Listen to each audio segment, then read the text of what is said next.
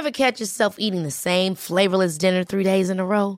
Dreaming of something better? Well, HelloFresh is your guilt free dream come true, baby. It's me, Keke Palmer.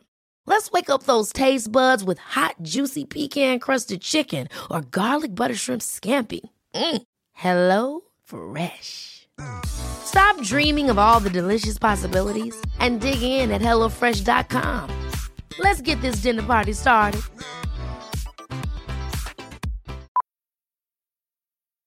Millions of people have lost weight with personalized plans from Noom, like Evan, who can't stand salads and still lost 50 pounds. Salads, generally, for most people, are the easy button, right? For me, that wasn't an option. I never really was a salad guy. That's just not who I am. But Noom worked for me. Get your personalized plan today at Noom.com. Real Noom user compensated to provide their story. In four weeks, the typical Noom user can expect to lose one to two pounds per week. Individual results may vary.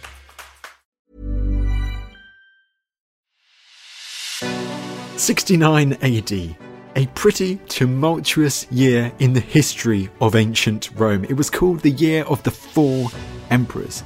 And you could probably guess why. Yes, you're right. There were four Roman emperors during 69 AD in the aftermath of the suicide of Emperor Nero.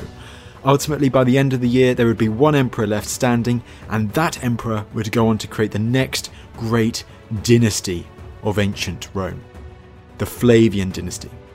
The man's name was Vespasian, and I'm delighted to say that in this podcast I was joined by the one and only Jonathan Eaton, who has recently written a book exploring the relationship between the early Roman emperors and the soldiers. And in this podcast, Jonathan he talks through the rise of Vespasian and in particular focusing on what Vespasian was doing in 69 AD because he was not in Rome for most of that year. He was in the east. He was campaigning in Judea. He was in Alexandria. He was in Egypt. So, how was this soldier, how was this commander able to become the new emperor? Jonathan explains all. This was an absolutely fascinating chat. Jonathan is a brilliant communicator, and I have no doubt that you're going to absolutely love this one. Enjoy.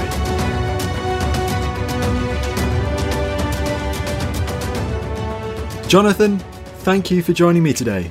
Thank you for inviting me on. It's uh, it's tremendous to be part of the podcast. I've really enjoyed listening to some of the previous episodes. Oh, you're too kind. You are too kind, Jonathan.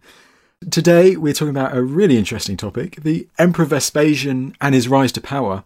And Vespasian, is it fair to say he's a great general that rises to power thanks to the army? Yeah, I think that's a really interesting way of starting, really. I think that concept is the image that many of the writers who are recording the Flavian dynasty are trying to perpetuate. That Vespasian is some kind of, of military genius who is driven to power by the armies themselves. And in fact, the, the overall picture is far more nuanced than that. And the reason that I'm so interested in the rise of Vespasian is that in many ways, the events of AD 69, this critical year in Roman history, when there were a series of four emperors, of whom Vespasian was the last, really demonstrates the power and the sway that the army had over politics itself. And this is why I think understanding how Vespasian came to power and the various factors which supported his bid for the throne is incredibly important in understanding how the empire itself actually operated as a very dynamic political system. But what's certainly true is that Vespasian did have a significant amount of military experience, though it's debatable the extent to which A, that set him apart from his contemporaries, and B, how significant that actually was for his bid for power. So prior to the fall of the Emperor Nero, there are really two important military episodes in Vespasian's life. The first one was when he was a young legionary commander and he participated in the conquest of Britain under the Emperor Claudius. And the sources we have which describe how Vespasian performed in the conquest are incredibly complimentary, as we might expect, given his later rise to power. And in particular, this is Suetonius in his Lives of the Twelve Caesars, whose pen portrait of Vespasian is, is almost tabloid quality, really, in terms of the anecdotes of who Vespasian was and how he saw the world. But what Suetonius tells us is that Vespasian was incredibly competent as a legionary commander. He subdued a number of tribes. He conquered 20 towns, although what the Latin actually means is it's an oppida, it's a fortified hilltop settlement. And he took over the Isle of Wight as well. So very successful is Suetonius's verdict. Later on in his career, and in fact, in the final three years, two to three years of Nero's reign, Vespasian was selected as the preeminent Roman commander to deal with the Jewish revolt, which was a revolt of various Jewish factions within the province of Judea, which became a real crisis for Nero's government. Now, what's interesting is why Vespasian was selected for that. We might think that he was selected because he was the most important military commander, the tactical genius who was going to deliver victory. That's probably not the case. In fact, there were probably three reasons why he was selected. First of all, he happened to be in Greece, so he was on hand. He could travel quickly to the war zone compared to some of his contemporaries who were elsewhere in the empire. Secondly, he was a very safe pair of hands because he wasn't a threat to the emperor and wasn't perceived as such, so was virtually expendable. And thirdly, of course, he had demonstrated in Britain that he could operate in a military context. But I don't think we should read too much into it. Nevertheless, it's worth saying that Vespasian was a very credible candidate, but there are a series of factors which contributed to his accession. So you mentioned the revolts in Judea there, and from what you were saying just there, it sounds like a key reason why he was selected was because he was seen as this safe pair of hands. Yeah, that's that's absolutely right. Vespasian comes from very humble and, and modest origins, really, and, and this is something that Suetonius really flags up in his biography. That despite his humble background, he was the one who really brought stability back to the empire, in some ways emulating what Augustus did when he created the empire out of the ruins of the Republic. What sets Vespasian apart really is how he comes from very lowly backgrounds. So, in terms of his family, we know that his grandfather had been a centurion in the Roman army. He'd fought in the civil wars with Pompey, Caesar's great rival. He'd subsequently been uh, rehabilitated by Caesar and took on some kind of career in the financial sector. It's a little bit obscure, possibly something around debt collection.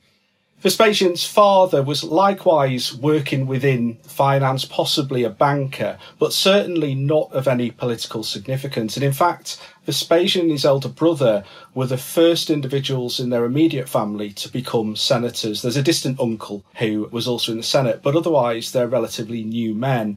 And in fact, Suetonius tells us that Vespasian, in fact, was very reluctant to pursue a political career and almost had to be forced into it by his family. So we really get this sense of a man who came from modest backgrounds, had a successful career, but at no point until the breakdown of the empire in AD 69 was he considered a contender in any way. What the Judean War gave him was access to a network. And I think that's incredibly significant when we look at the mechanisms that brought Vespasian to power. It's probably worth perhaps if I set the context around what happened at the fall of Nero and how from out of that chaos and four emperors, Vespasian became the prime contender and established the new Flavian dynasty. So the Emperor Nero, as you'll be aware, was the final emperor of the Julio-Claudian dynasty, the dynasty which had been founded by Augustus from the ashes of the Republic. Nero's downfall was caused by a series of factors, some of which was linked to his political behaviour. He gradually lost the support of the upper classes. But it was also around the economic situation, which was becoming dire. And there was a number of reasons for that. Some of that was linked to his personal spending, which was extravagant on an unprecedented level. Some of it was the legacy of military campaigns, particularly in the East.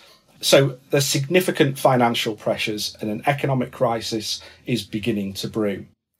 What happens in AD 68 is that a governor in Gaul called Vindex withdraws his allegiance from Nero. And at this point, the dominoes begin to topple. Certainly, Vindex doesn't survive. His revolt is crushed.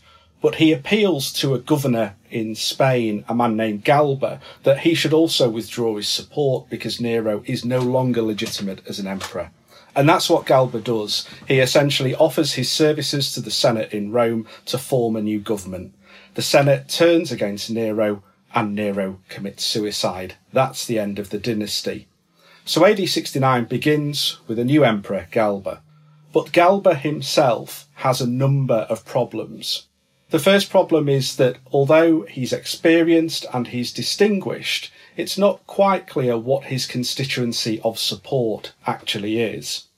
And he has a manner which has a very strong conservative streak, which means that he is a keen proponent for discipline and for restraint in one's actions. That is perceived very badly by the population in Rome as being unsuitable in an emperor. He also makes some disastrous political decisions. So he selects as his heir a young senator called Piso, and what that does is immediately turn other senators against him. The most interesting of these is Otho. Now, Otho is significant because he sees what the fundamental weakness is in Galba's rule, which is he doesn't have military support. So what Otho does is pursue a really clear policy of winning the support of the Praetorian Guard. And the Guard, of course, are those soldiers who protect the life of the emperor in Rome. But Otho does this in very, very flagrant ways, really. So we're told that when Galba would arrive at Otho's house for a dinner party or vice versa, Otho would go round the room and essentially give a tip to all of the Praetorian guards who were there protecting the emperor. We know he also intervened in some of the legal disputes that Praetorian Guards are involved in on an individual basis. So he's really building this constituency of support. And that ultimately translates into action. So the Praetorian Guard is loyal to Otho, and in the end, Galba is forced out and, in fact, commits suicide. Otho has a really unusual relationship with the Guard because of how close it actually is. So there's a number of, of elements of this which come through very clearly, particularly in the work of Tacitus and his histories. And there's two things which I think show how unusual this is. There's an incident during Otho's brief reign where members of the Praetorian Guard believe that a coup is underway and that rival members of the Senate are about to assassinate Otho at a dinner party. Now, this is completely unfounded, really. There's no truth in it. But the soldiers go on what's described as a rampage where they storm the palace itself in order to protect Otho. But it's a complete breakdown in discipline. And in fact, what Tacitus tells us is that over time, the Praetorian guardsmen wouldn't let their officers near the emperor because they were so afraid that the officers would turn upon him and assassinate him. So all of this is very complex and it shows up some of the dynamics that are taking place in Rome between various political factions and the internal mechanisms of the Praetorian Guard. What Otho doesn't have, although he has the support of the Praetorian Guard, is the support of the soldiers in the legions. And increasingly, over the development of the empire, the legions have acquired really a political base. So at this moment in time, there's around 28 legions scattered across the periphery of the empire. And particularly those on the Rhine, on the Danube, and in Syria have a particular influence because of their strength as a military force. The governor in Germany, Vitellius, is elevated by his troops to emperor and therefore seeks to take power from Otho. Why do his troops do that? Well, there are no legitimate candidates at this particular point. The Julio Claudian dynasty has ended. There's no legitimate candidate, just a series of individuals claiming power. So what Vitellius's men do is realize that here is an opportunity to seek advancement for themselves. Vitellius marches on Rome. Otho moves out to defeat him, but can't do so because he doesn't have the military strength. In the end, Vitellius overruns Rome and Otho is killed. And hence we have the third emperor of this year of four emperors, which is Vitellius. That's all very interesting what you're saying there. If we're talking about the first of the four emperors, this is before Vespasian enters the picture, as it were. That's right. But we're already seeing the army playing a prominent part, whether that be the Praetorians or the legions themselves. Absolutely. Probably what we're seeing for one of the first times uh, in the empire itself is evidence of political awareness by the soldiers and a dawning recognition of the power that they themselves held.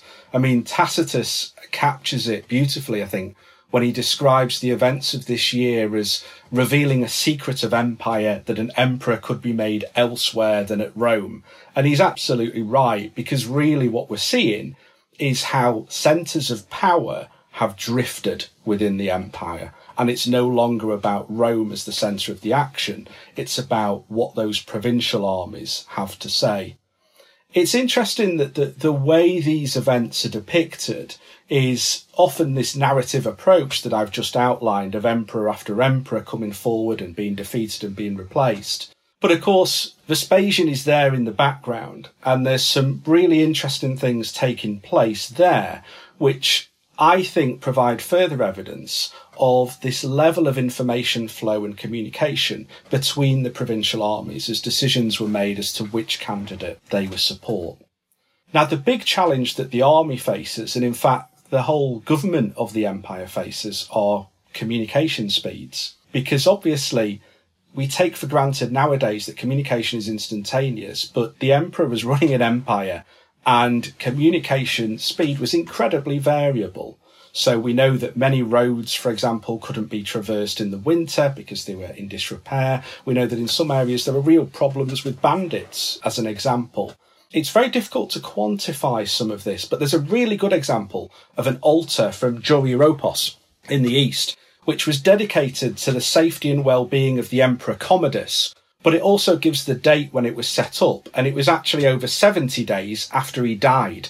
So we know at that point you've got an incredibly important piece of information which hadn't got to an Eastern garrison 70 days later.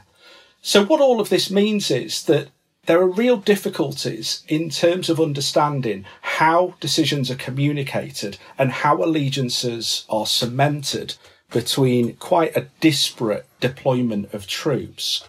But on the other hand, we know from sources like the letters at Vindolanda that there's a surprising level of connection and connectivity between army units of soldiers who are writing to each other over great distances because they previously served together and certainly what we see in the descriptions of AD 69 is this movement of information by agents, by emissaries who are making decisions, who are convincing soldiers to back particular candidates. And in some ways, of course, with all of this, it's it's a little bit like Game of Thrones, where you may have supported a particular candidate who has been unsuccessful, and there's a new emperor. But unless you suddenly back a winner, you're in a very, very difficult position. So we see this jockeying, we see these switching of allegiances, and the army is absolutely critical for this. Absolutely indeed, and I'm sure we're going to hammer into that now because Vespasian in the East at this time, when does he start to hear news about this series of tumultuous events occurring in Rome? It's a really good question. What's interesting is how the decisions that Vespasian makes and those of his uh, his colleagues and his allies are presented in the historical record because what's of particular interest is that these decisions are depicted as almost being forced upon Vespasian. That in fact he's not the one making decisions, it's the troops who are clamouring for him to take the throne. And this is a really good example of this, which is the first time that Vespasian's name is linked directly into the seizure of power. And that, in fact, comes not from the east, it comes from uh, a group of soldiers from the Danubian legions. They've been marching towards Rome to support Otho.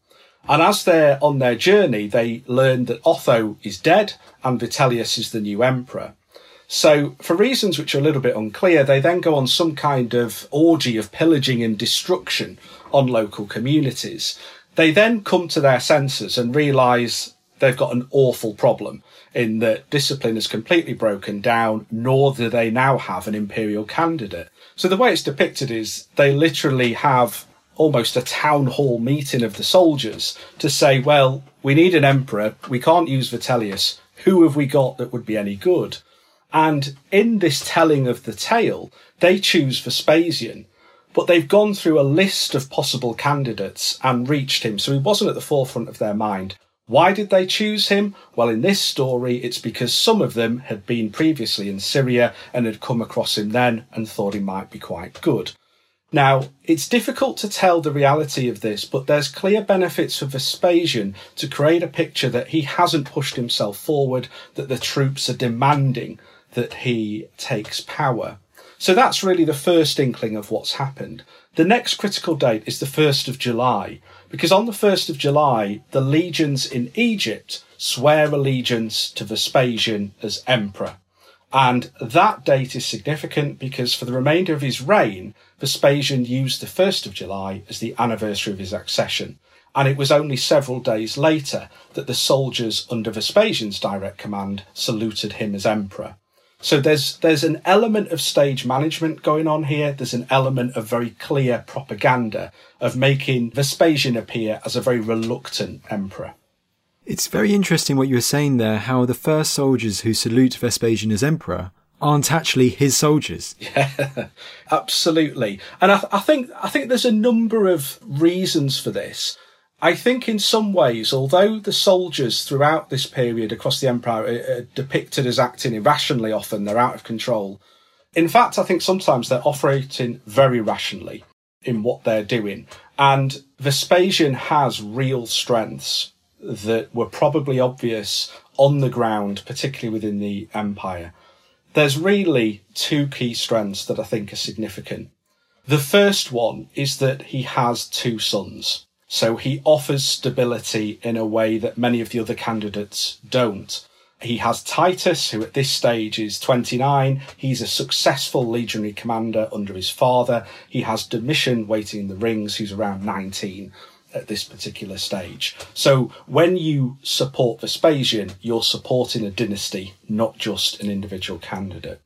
The second element that was important for Vespasian was the propaganda that was beginning to circulate, and there were a number of elements of this. The first one was a story around a letter that the Emperor Otho had sent to Vespasian, demanding that he avenge Otho's death caused by Vitellius it's almost certainly a forgery.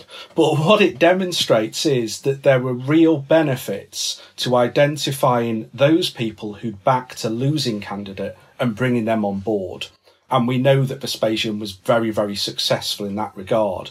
In fact, we know for certain that when Vitellius reaches Rome, and you'll remember the Praetorian Guard had been incredibly loyal to Otho, he got rid of many of them and sent them away from Rome Many of those ended up in the Danubian legions who would take Rome.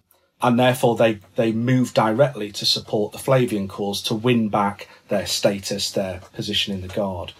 The second rumour that appears to be circulating among the legions at this point is that Vitellius, because his loyalty was to the German legions, was considering switching some of the legionary deployments, in particular moving some of the German legions over to the east, where it was believed to be a bit of a cushy number. It was far more comfortable being a soldier there. And that as well created tremors amongst the eastern legions around we have to do something to stop this. And just before we really go on Vespasian's road to Rome, as it were, which we were talking about just then, the situation in Judea and in Syria in the east at this time, how successful has Vespasian been up to this point? I think that's a, a very good question. And the challenge with this is how much imperial propaganda is influencing the picture that's presented. Our most significant source for the Jewish war is Josephus. And Josephus had in fact been a rebel commander who'd fought against Vespasian's troops. He was captured, he was a high value target, and therefore his life was preserved. And in fact, he basically switched camps and was therefore incredibly loyal to Vespasian, in particular his son Titus. He subsequently travelled to Rome with them and spent the remainder of his days in Rome. And he writes this account of what happened during the war. The difficulty, of course, is this is heavily coloured by Flavian propaganda. What seems to come through from the sources, nevertheless, is that Vespasian is successful, and ultimately it was his son Titus who quelled the revolt completely, uh, and subsequently they would go on to hold a triumph in Rome. Vespasian comes across as the sort of military commander that you would idealize in this. So there's a famous story that in fact he's so involved in taking a particular enemy position that he's wounded in battle because of his enthusiasm to be amongst the thick of it. The difficulty with this and, and the reason for my caution is that emperors wanted to portray themselves in a military light. And in particular, they use this phrase of commilito, which means fellow soldier. So they wanted to be seen in various uh, differing degrees as a soldier themselves. And therefore, being at the forefront of action, being an able commander is incredibly important, even if in fact they've delegated that responsibility to their officers. Fascinating. I guess, as you say, it's trying to sort the fact from the fiction, which seems quite difficult in this situation. It does, absolutely. I suppose it, it goes back to that old maxim that history is written by the winners. In fact, what, what I find quite interesting is that Suetonius's account of Vespasian really creates this picture of what Vespasian was like as an individual in a way that you suspect is genuine and not just propaganda. In particular, that he had a pretty good sense of humour and found certain things to be slightly ridiculous. So we're told this story that when he became emperor, for example, there was uh, a group of individuals who were trying to link Vespasian's genealogy with the mythical past, and in particular to say that Vespasian's family was in some way linked to the legendary Hercules. When Vespasian heard this, he burst out laughing because he thought it was absolutely ridiculous that, you know, they would try and do that. So there are elements of him that really come across as being quite humane in a way, uh, and someone who understood the ironies of the situation and saw through some of the pomp that was attached to the emperor.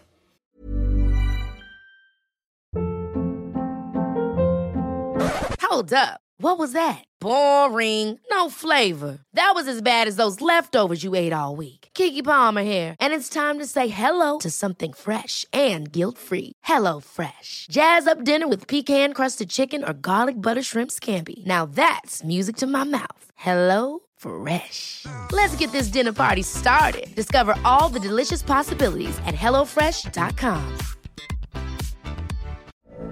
From BBC Radio 4, Britain's biggest paranormal podcast is going on a road trip. I thought in that moment, oh my God, we've summoned something from this board. This is Uncanny USA. He says, Somebody's in the house, and I screamed. Listen to Uncanny USA wherever you get your BBC podcasts, if you dare.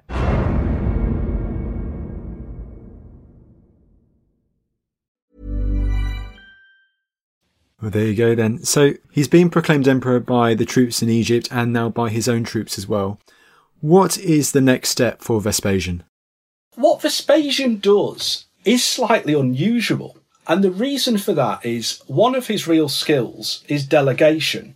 So he does something which is different from what you might expect from someone in his position of risking everything to seize power, which is he doesn't march on Rome.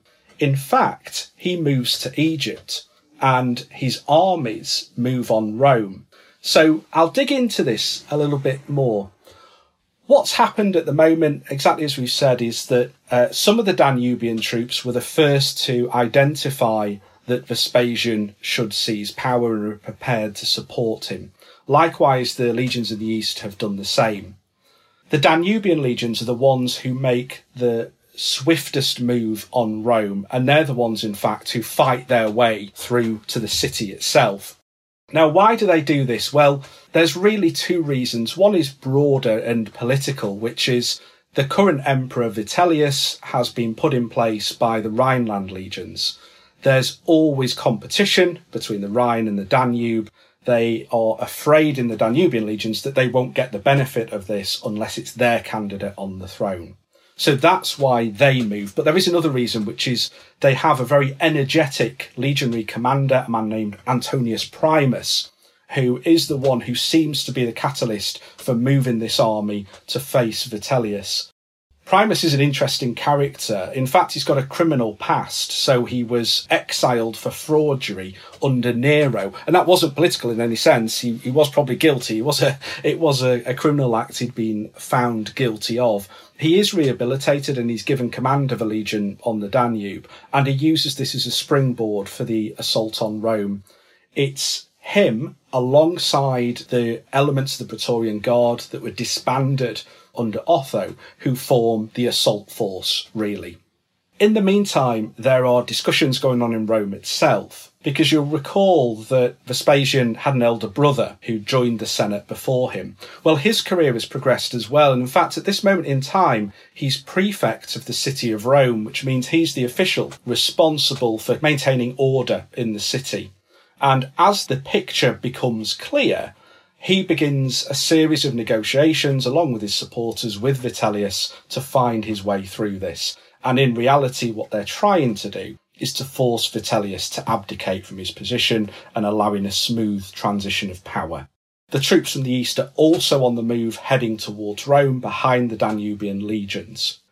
Vespasian, as I mentioned, has moved to Egypt, so he's delegated the seizure of power to others. But it's not as stupid as it may appear. In fact, it's a very, very rational decision for a number of reasons. First of all, Egypt is strategically important for the empire. It really feeds Rome in terms of the grain supply. So if Vespasian can hold Egypt, no matter what happens next in terms of the success of his forces who are moving on Rome itself, he has the opportunity to have a second act, if you like, a second attempt at seizing power. It also maintains his safety if his legions are to fail. But it also distances himself from the unpleasant acts which are to follow the necessary uh, destruction of enemy forces, the executions, etc. He keeps his hands very clean, and and that I think is is really indicative of how Vespasian operates. He's a very rational actor. He's a very competent administrator. He understands how the empire works and what he needs to do to seize power. In Rome, things go from bad to worse. The negotiations break down. Fighting begins in the city itself between those loyal to Vespasian and those loyal to Vitellius. Vespasian's brother Sabinus is killed in Rome itself, and that ends the negotiations. The Flavian forces that have been on the move take Rome. Vitellius is killed. The Flavian dynasty is established, building upon the previous Julio Claudian dynasty. What I find fascinating is how this has been achieved because all of those background moves, that element of delegation, rested on the networks that Vespasian had built across the East. And it's those connections which really provide the platform which allow a man of relatively modest origins to become the most important and powerful person in the empire. How far across the East are we talking about when we're talking about these connections? It's a very, very useful point to think through, really, around how deep did they go. Most of this sprang from the Jewish War and the connections which Vespasian had to make at really top tier levels in how the empire and associated client kingdoms were being run. Because Vespasian's command was an extraordinary command. He was specifically dealing with a war as opposed to dealing with running a province. And there are a number of individuals that he had to work very closely with who were instrumental in what came next. Perhaps one of the key ones is the governor of Syria itself, a man named Mucianus. Now, Mucianus was significant because the Syrian legions were incredibly powerful as a military force. They rivaled those on the Rhine and the Danube, and traditionally the command of Syria was seen as a really significant job for a high status individual. Now, what we know about Mucianus is that, uh, in fact, he didn't initially get along with Vespasian at all. There seems to be some kind of envy, some kind of competition, probably because you have an incumbent governor of a senior province and then a military commander who is arriving in, in an extraordinary command, which doesn't quite seem to fit into the overall organisation of the provinces and may, in fact, conflict with it. But Mucianus gradually begins to align himself with Vespasian, and there's probably a couple of reasons for that. We know, first of all, that Mucianus really admired Titus, Vespasian's eldest son, and he may have been the force that really brought the two men together. Secondly, Mucianus hasn't really been involved in a significant way with all of the political moves that have gone on in Rome, and therefore it's difficult to see how he could profit politically from what's happening unless he's very close to a particular imperial candidate. But thirdly, and to come back to something we referenced earlier, Mucianus has no sons, and therefore he probably makes the calculation that Vespasian is a stronger candidate than him in terms of stability. And that's why he throws his lot in with Vespasian. And it's Mucianus who very quickly takes control in Rome, makes a lot of the decisions that need to be made, does some of the unpleasant tasks that are necessary when there's a transition of imperial power. The second individual in the East who's uh, really significant is a man called Tiberius Alexander. He's the prefect of Egypt, which means he controls Egypt on behalf of the emperor. And we've already seen in our discussion that there's two elements of this which have been beneficial for Vespasian. The first one was that it was Tiberius Alexander whose troops first proclaimed loyalty to Vespasian. That's no coincidence. It's obviously part of the setup, and it appears better for Vespasian if it's not those under his direct command who force him into this position. The second one is it's Tiberius Alexander who provides that safe harbour for Vespasian whilst Rome is being taken. And they're really building that power base in the East. We also know that Vespasian has very good connections, probably through Mucianus, we would suspect, with client kings and other rulers aligned to Rome on the periphery of the empire. That's important because if you're going to rebalance power and move some of your military forces from the east towards Rome, you need to be confident that the east itself can be controlled, and therefore those alliances are particularly important.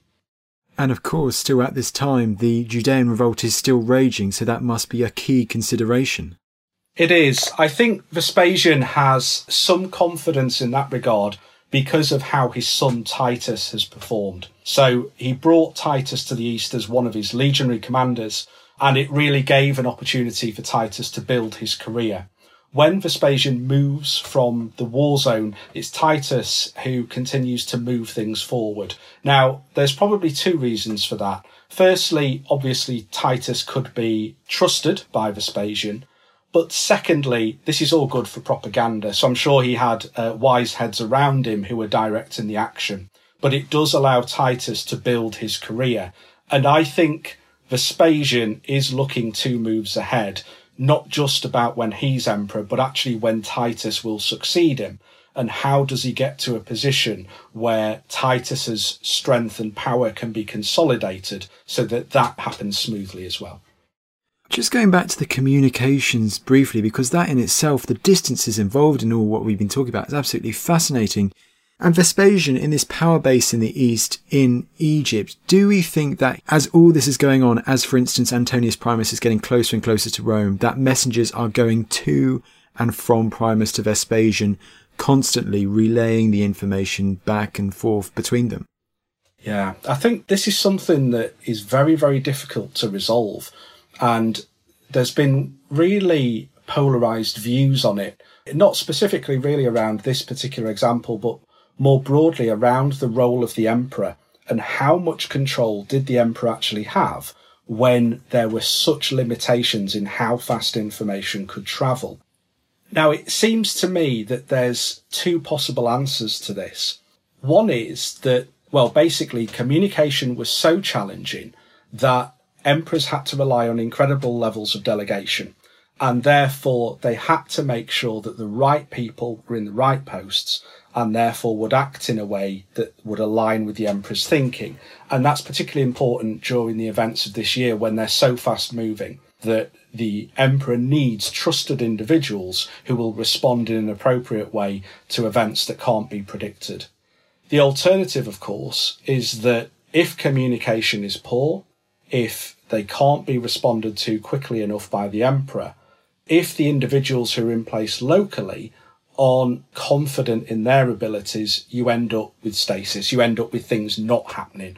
And in fact, we see at different points in Roman history, there's some evidence of this during the reign of Domitian and also the reign of Tiberius. This is what sometimes happened. People were so afraid of making decisions in the provinces that decisions didn't get made and things went quite badly wrong. So there's a real need here for thinking through actually what's the payoff to this. Now, what I suspect was happening is that Vespasian was in a fortunate position because he had key individuals slotted across the empire. So he has his brother up until his death situated in Rome. He has uh, his allies from the east on the move towards Rome. We know he had very good connections with the Danubian legions anyway. So there are trusted men working on his behalf. And it seems to be in that way that things get done rather than Vespasian making all of the decisions. And that seems to align with how he consistently delegates what has to be done. That's interesting. That's as if it were a flashback to Octavian and Agrippa, that trust that they had of each other. And it seems Vespasian has a certain level of trust with his subordinates as well. Absolutely, absolutely. And uh, I think that's a very good analogy as well. I think there are great similarities in terms of how things get done. We know that mistakes were certainly made. I mean, there, there is some evidence in the sources that Vespasian became slightly uncomfortable with decision making that was going on when he reached Rome. So that when Vespasian arrives, and obviously this is, this is after he's become emperor, in fact, Rome is being handled by a combination of Mucianus and his youngest son, Domitian. And there are stories that they were making so many appointments so rapidly that Vespasian said to them when they told him they'd made 20 appointments in rapid succession on a single day. He said something along the lines of, I'm surprised you didn't also appoint my successor at the same time. So there's some tensions here, but inevitably this is what happens when you've got a very fast paced situation and you have to make really clear decisions as to what needs to be done to safeguard the new dynasty. And you mentioned Mucianus and Domitian there. Are they two key figures in removing the remnants of Vitellius's support and the Praetorian Guard, for instance, and instating, creating the new regime? Yeah, that's right. I mean, there's a number of steps which need to be taken. Now, we are told in the sources that Vespasian set out two key aims in securing imperial power. The first one was to stabilise the state, and I think that's a direct reflection not just of what happened previously in terms of civil war, but also what had happened under Nero, the economic crisis, the failure in confidence of the Senate in imperial power in the form of the Emperor Nero. So that's, I think, particularly significant. The second one is that he, he talks about burnishing the state. He wants to make Rome even greater. And we see that throughout the later Flavian dynasty, thinking about the building of the Colosseum, is a prime example of that, of how the Flavians really enrich Rome in terms of how it appears. But in the short term, there's some really unpleasant things that need to be dealt with. What we're told is that there was an element of restraint used in all of this. It's difficult to unpick how much of this is propaganda, but we do see some very key appointments being made. So, first of all, the Praetorian Guard. Obviously, the Othonian Praetorian Guards, many of them had been uh, dispatched from Rome and had ended up on the Flavian side. Vitellius had stacked the Praetorian Guard with his own troops, and that's a reward for them. It safeguards his safety. Vespasian and the Flavians have to get control of that very, very quickly. So what we know that Vespasian does is he reduces the guard uh, in size, he slims it down, and in fact, that, that links into what seems to be quite an unusual approach that Vespasian takes, where he wishes to appear almost as if he is de escalating. And there's a prime example of this where we're told that even whilst the civil war was raging, he stopped his bodyguards from searching people for weapons when they came to meet with Vespasian. I mean, that's incredibly interesting, isn't it? That, that you would take that step whilst your life is at in most danger, arguably. But it shows that he really wanted to reduce this appearance of being brought to power by military means. He also puts Titus as Praetorian prefect, which means his son commands the guard. Again, that's relatively unusual to use family members in that sense. And we believe, though it's not 100% clear, that Julius Alexander, the former prefect of Egypt, was also made uh, Praetorian prefect. So he's putting very trusted men in key security positions. What Vespasian then begins to do is introduce basically policy reforms. And his mantra here is really what we see so often in Roman history, in fact, in other periods of world history as well, that something has gone wrong in the social fabric. Things used to be different in the old days, but they've gone wrong. There's licentious behaviour.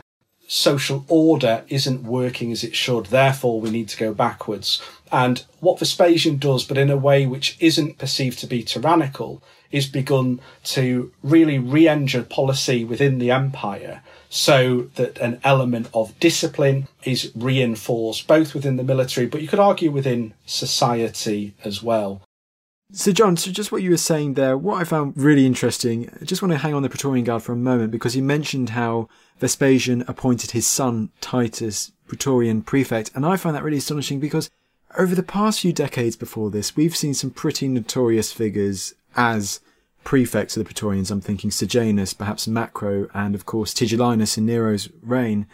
But Vespasian here, he is appointing his son and successor, someone he could probably, he could very much trust in this position of power. The role of the Praetorian prefect was critical for the safety of the emperor uh, in immediate terms, in otherwise preventing the emperor from being assassinated. But there's also a, a, an inherent tension with how the post runs, which is that on the one hand, the emperor needs praetorian prefects, and I use the plural because that's how it was set up to make sure that no single individual could use the praetorian guard as a platform to seize power. But the tension was that on the one hand, the emperor needed competent individuals to command a military unit.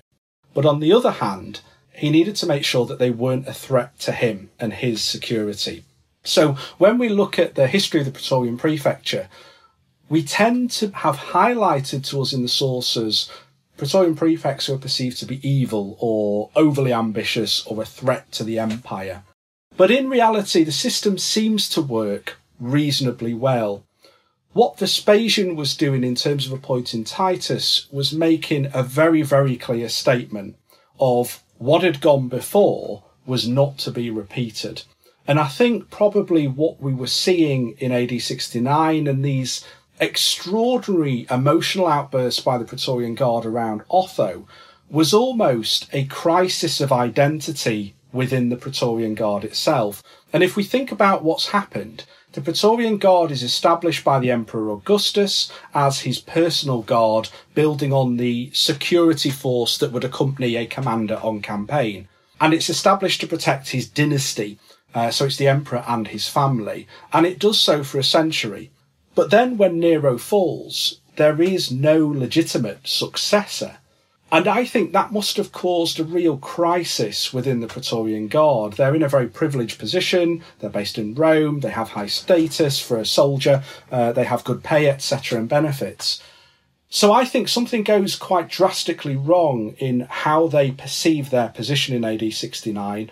That explains why, at the death of Otho, there were extraordinary scenes of suicide by Praetorians going on at his funeral because they were so emotionally invested in this particular candidate.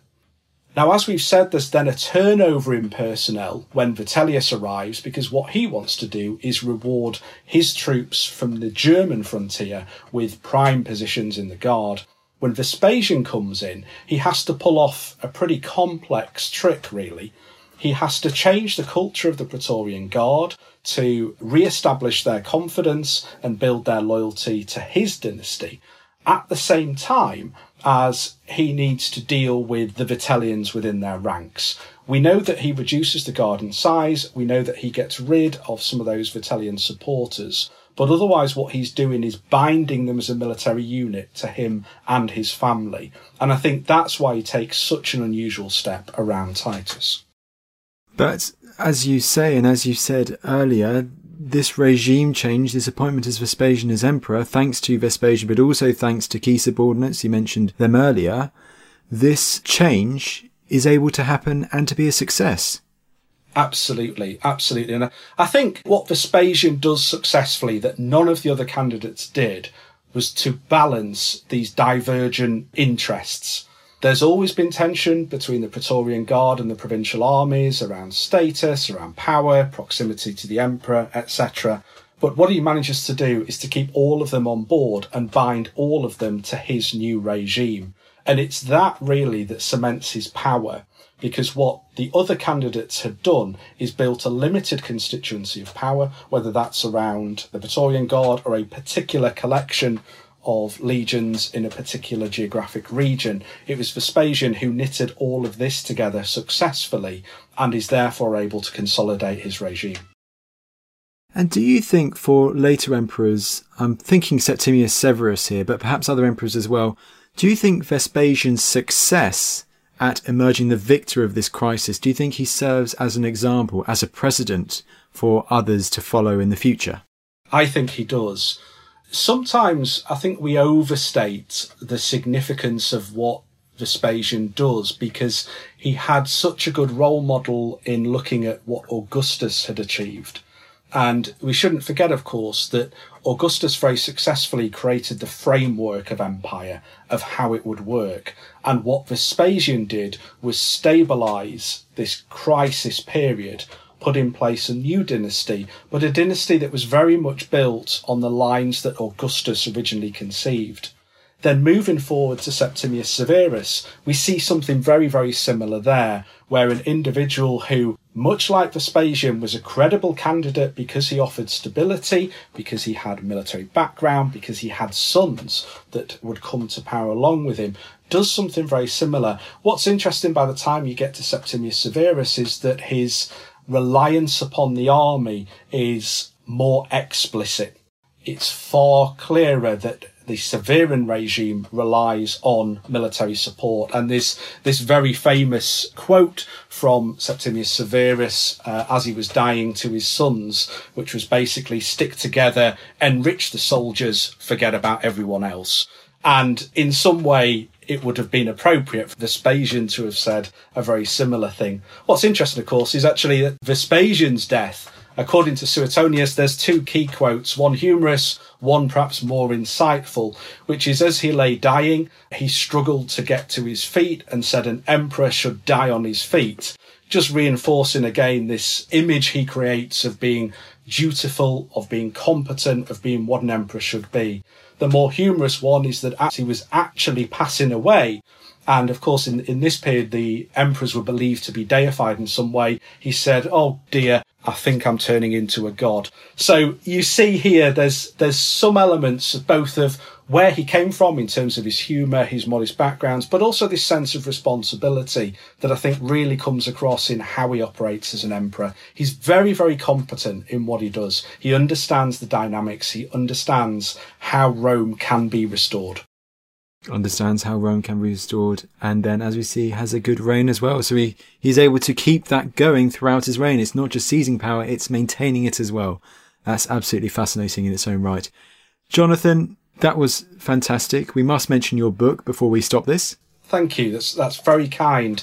So my interest in, in Vespasian is really around what he reveals about the dynamics of the Roman army, and in particular how they engaged in politics itself. So my new book is Leading the Roman Army, Soldiers and Emperors from 31 BC to 235 AD, and it's the story of how the army involved itself in politics, but most importantly, how the emperors kept their loyalty. Given what we've talked about during this podcast, you might think they failed to do that uh, consistently, but in fact, it's not true. The majority of the emperors were able to maintain the loyalty of the army, and my book really is the story of how they managed to do that. Fantastic. Jonathan, thanks so much for coming on the show. Thank you very much. It's been a great pleasure.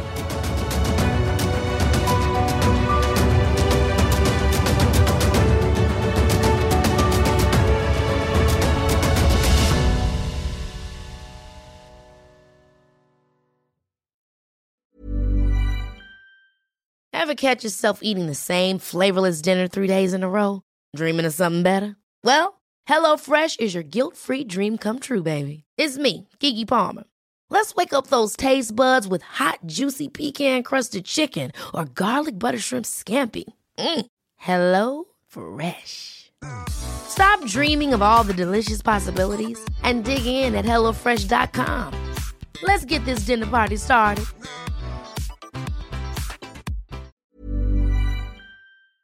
Thank you for listening to this episode of The Ancients. Please follow this show wherever you get your podcasts. It really helps us and you'll be doing us a big favour. Don't forget, you can also listen to all of these podcasts ad-free and watch hundreds of documentaries when you subscribe at historyhit.com slash subscribe. As a special gift, you can also get your first three months for just £1 a month when you use code ANCIENTS at checkout.